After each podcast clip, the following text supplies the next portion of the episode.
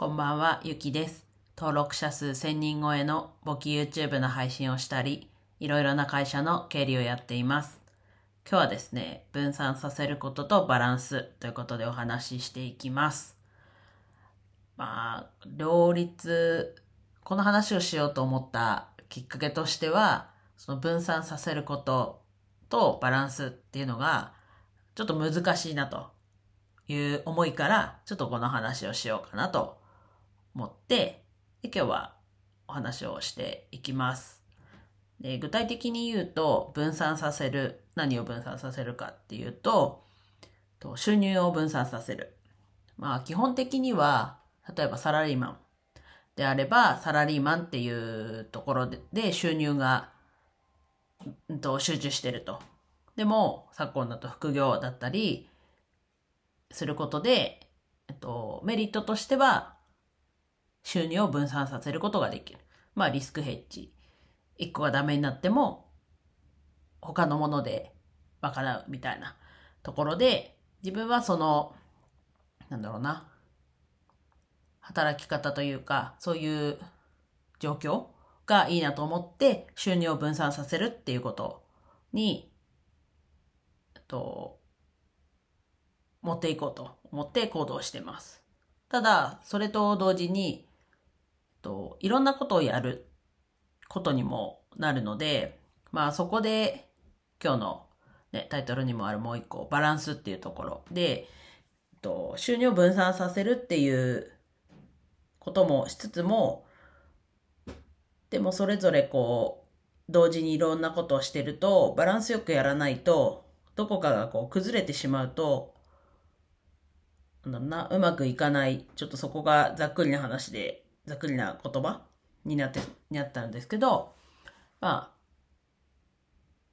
そうですね。うまくいかないというか、バランスが崩れると。まあ、それは収入、時間をかけて収入を得るっていうものもあれば、最初はそうやって時間をかけて収入得るためのを作って、で、後々は時間をかけなくても収入が得られるようにする。まあ、例えばですけど、と YouTube だったり、とブログだったりがそういう部類なのかなと。その最初のうちはあ、もちろんその後も一生懸命やって、一生懸命って言うとあれですけど、どんどんこうやっていくことはありますけど、こう労働と比例しないっていう意味では、最初、すごい頑張って、で、その後、こう資産として、まあ一部ちょっとね、Google の YouTube の中にあると、なんだろう、Google のものではありますけど、まあ自分のチャンネルの中に資産として溜まっていくと。で、それが回れば回るほど収入を得られると。もちろん、なんだろうな、さっきも途中で言いましたけど、考えながら、考えながら、引き続きやっていかなきゃいけないですけど、それでも、こう、労力としては、最初の頃は収入がないけど、やるっていう時間。ブログも一緒ですね。っていう状況のものを、まあ一つでも育てていく。プラス、こう、稼いだ分だけ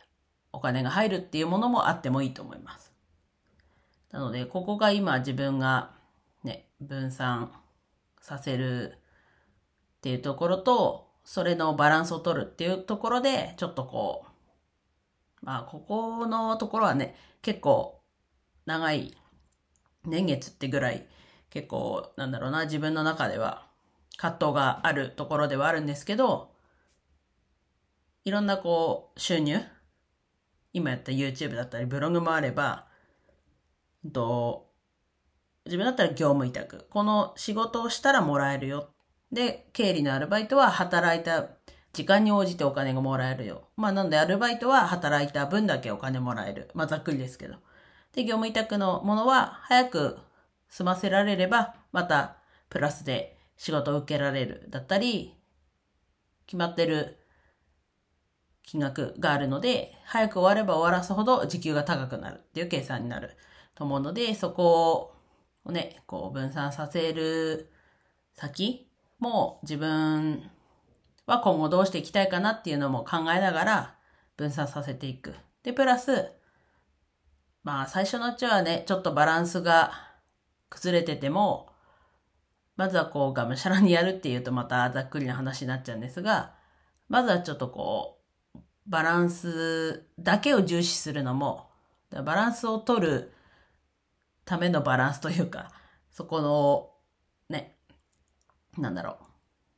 バランスを取ることにばかり目を向けすぎないようにもしていかなきゃなと改めて思いました。では以上です。今日も一日楽しく過ごせましたでしょうか？ゆきでした。